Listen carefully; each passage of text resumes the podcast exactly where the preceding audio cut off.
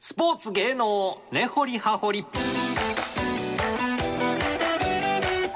の時間は日替わりコーナー月曜日はスポーツ芸能根掘り葉掘りです産経スポーツ文化報道部長で元阪神担当キャップの大沢健一郎さんにスポーツと芸能の話題を根掘り葉掘り伺います大沢さんおはようございますおはようごよざいます。ろしくお願いいたしますよろくお願いします阪神マジック点灯。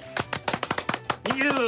6今26ですねすごいですね。昨日も勝ちまして、はい。素晴らしいもうねあのー昨日ですか。えーだから DNA がバウアー来たんですよね、はい中4日で火曜日投げてるんで水木金土中4日まあアメリカでは中4日で投げてるんですけどやっぱりここ阪神直接勝ちたいんですよね DNA もだから無理してローテ来てるんですけどそのピッチャーにね、伊藤がまさかもう投げ勝つというナイしかもスピッチングでしたねかしかもこの時期来て完封今シーズン8勝目はい、だからもう今日日曜日完封するいうことはリリーフピッチャー休めますから月曜日明日試合あ今日試合ないんで2日間休めるんですよねあはは岡田監督もそう言ってましたけどめちゃめちゃ大きいんですよ日曜日こういうことしてくれたらいや素晴らしい活躍ですね普通はこう日曜日はピッチャーつぎ込めると明日休みやっていうとこやったんですけど、ね、このおこのもう上で追われる立場やのにこの余裕の采配ができるという、うん本当力あるなと思いますけどね木浪のバッティングも光りましたあねそうですよね、あそこでね、ええその前のバッターが、確かえっと、サッカー元が確か、セーフティースクイズ失敗して、ちょっと感じ悪かったんですけどね、カーンと打ってね、もうさ先点取るの大事ですね、このこの時期そうですね、はいえでね、でマジック点灯した日が16日でしたはいったんですけど、僕、その日、指名責任者やったえんですよ。おもう各紙みんな一面トそうそうそうそうッそプうマジック29が並びましたねそうであの東京にも同じ担当者がいてね、はいでまあ、どういう一面ネタがあるかという話をするわけですよ。で東京のサンスポはいろいろわ話題があるわけですよね、まあ、ヤクルトもあったら d n a もあって巨人もあってサッカーもあるし羽生もあるけど、で大阪なんかありますかえ阪神って 言ってだ大体そんなんなんそりゃそうですよねうんそうそうそうなんですよでええー、なんかないっすかとかね言うてきよったんですよででも大阪でそんなコンテンツなかなかないっすよ言って、やっぱ競馬か阪神ですよって言ってて、ねえみんな楽しみにしてるしそうねそう、ほんでわーって仕事進んでいって阪神が勝ってマジック出たら「阪神の一面をここっちください」と か「なんやねんさっきなんかないんか言ってたくせに 難色示してたのに 阪神一面行く んかい」言うてまあええんですけどねえね平気もですけどあそんなやりとりがあったんですねそうなんよちょっと一言言いたかったんですけどで今週は、あはい先週はまあ広島 d n a と2位と3位のチームと直接対決やったんですよねでここで3勝3敗で、もうこれ上出来ですね、もうこうマジックついたらもうこれでいいんですよねだからその大型連敗してないことですよねあー3連戦出たら3立って食らわないことですよだって、まあ、マジックついてますけど、えー今な7ゲーム差やったかなだから阪神が7連敗して広島が7連勝したら並ぶわけですよねそうですね、うん、だってあそれさえそういうことだけ並べなきゃいいので、もうこのあの 2, 勝1敗1勝2敗でいって次のカード2勝1敗できたっていうのはもうこの子十分ですよこれで自力でマジック3つ減るわけですし、広島負けたらそれ以上減るわけですからであのちょっとだからちょっと心配してたんですよ先週月曜日の移動日にひ岡田監督が「あら元気ないから元気レースをしたらんとな」みたいなことを言ってそれが各紙一面になったんですよ。ねまあ、確かに広島、えー、と7月の終わりからすごい強かったんですけど、えー結局また勝てなくなって差が開いてしまったりとか、もうまさに恋の洗いにされてしまそうってそうお前今ねねはいであの、まあ、相手の監督元気ないから元気でしたらんとなと かなそんなん言わんでええと思でうもんでまあすけどめっちゃ余裕のコメントですね余裕と余裕って溶けてるじゃないですか、ええだからやっぱり各紙岡田余裕言うて、ええ荒井激励しそうなんとなって岡田さんは正直な人なんで、裏表のない人なんでまあ、新井も1年一生、えー、選手の時にね1年一緒にプレーしてますから、え思ったこと言ってはるんでしょうけどほんまに激らしたらなあかんなと思ったんですね思ったんですよね。うんそうもうもうリーグ戦まあ長いですからね。で。ほんででもそういうこと言うと、まあ、相手に刺激してってねでそう,、ええそういえば7月あの d n a のこちょっとディスってねイベントのことをまああのがいっぱいあるありあるああって試合が長いとかありましたねええまあちょっと雑なつもり言わはったやつを僕らパクッと食いついてほんなら3連敗してね、あんな記事出たから負けるんや言うて取材料とかあって、 ね、ややこしいことになったからなんだとか思ってたんですけどねやっぱその時も大沢さんおっしゃってましたけどよその球団のことってあんま言わんあんま言わん方が言わん方がそうそうそういいようなとこあるんですけどでもまあそれがおもろいんですけどね僕らとしてはねうんなんですけどまああのそういうことにならないみたいで、ええただ広島もね大瀬良、えー栗えーとこだろうではい来てましたんで、やっぱ表ローって3人ぶつけてくるわけですよね、もう残り、直体で勝つしかないんで、こんな試合になってくると思うんですけどね、ただね、あのあ下田新聞持って忘れてきましたあの産経スポーツに、はいあの優勝ラインってあるんですよこれ新聞のええとこ読むんですけどね優勝ラインって表があって、ええこれ見るともう阪神が有有利なのはもう一目瞭然なんですよ例えば残り試合、えっとね、33試合だと思うんですけど、えっと、阪神が16勝17敗でいっても広島は23勝9敗あえー今サンスポが届きましたねあ届きましたはいあすみませんありがとうございますあこういうことできるんですね 2名に乗ってるんですけどねこのはい上の方に、このもうこ阪神このぐらいでいって勝たら勝率はこうなるとそれをあ上その表回ったありがらたいですね相手はこのぐらいいるというところで16勝17敗でいったら、はい d n a は、えー、23勝9敗ほうほうえーあごめんなさい広島はで d n a は28勝6敗、はい巨人に至っては30勝5敗でいかないと阪神の勝率を上回れないんですよだはから阪神5割ぐらいちょっとちょっと負け越しても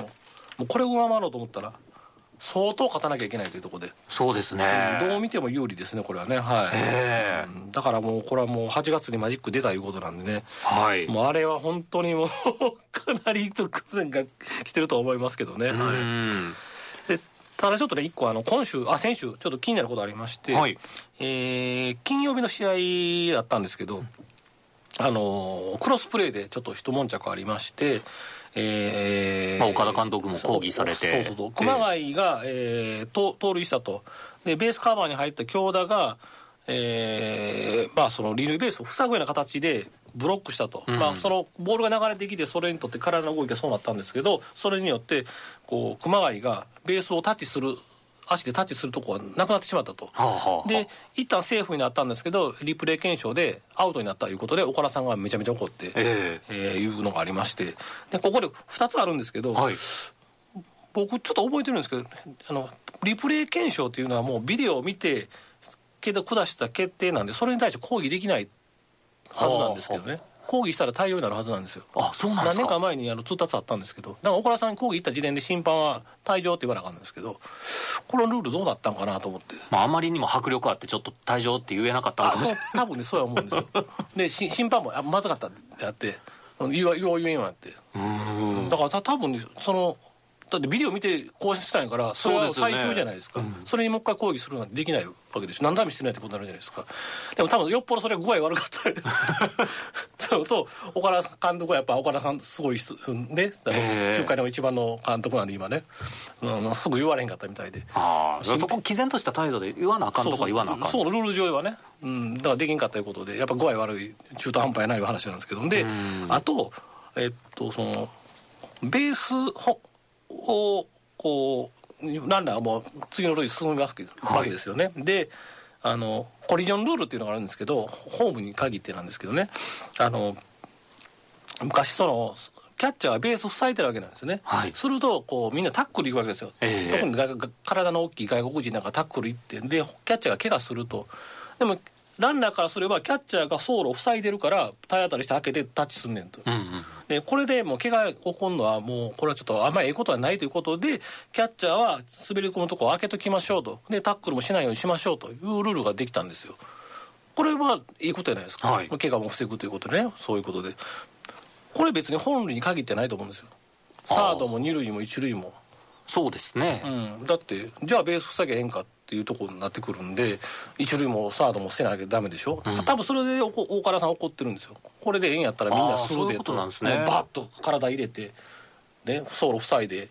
ででランナーアウトしたらええやんってなるそんなおかしいやんっていうことで,、で岡田さん本質を尽く人なんで。うん、するとなんか昨日ですかなんかあのセ・リーグの偉いさん杵淵さんやったかな僕この人知ってるんですけど、はいな球場に来てね、えー今回のケースはベースが塞がれてど自分がどこに触れればいいのかという不利益があったと、まあ、ランナーの方がとで不利益のあったプレーがあればその不利を不利益を取り除くという審判の判断判定も必要となるべく早く話し合いたいと、うんうん要するに岡田さんに言われて確かにそうやなとあーなってで日曜日に来てるわけですよで岡田さんはこの日曜日に来たいのが嬉しいんですよなんでなん ですかいや多分休みじゃないですかこの人ら多分あの土日で、はいはいでも小原さん怒ってるしちょ行かなあかんわ言って休日に来たのがあー嬉しくて休日返上でわざわざ来たと、うんでそれを今日明日から思ったら今日日曜日やか らなわざわざ今日来たら空来るいうことはあれじゃあかんいうことやろうなって喜んでるわけですよ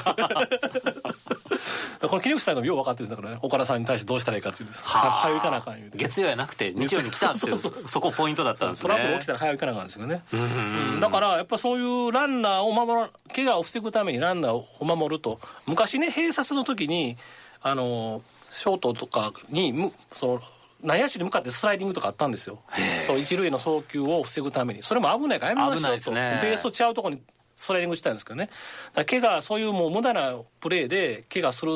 ことやめましょうっていう方向に来てんやからこれはもうこういう流れにいったらいいと思うんで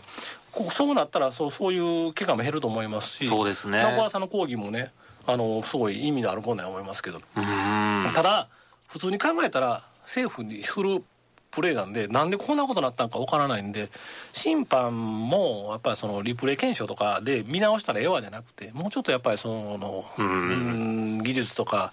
やっぱり持ち上げていかな、うん、あかんのかなと思いますけどねなんかこう権威が下がってるでしょ完全に、あー確かにそうかもしれないですね、うんちょっとどうかなと思いますけどね、ええ大沢さんこれマジックは点灯しましたが、はこのままあれ行くと我々信じているんですけれどもえっとね残り試合どがうでしょうもう少ないんでね33試合で、えっと、マジック26でしょはいだからだからだいぶ可能性はもう高いと思いますね僕2008年の担当記者で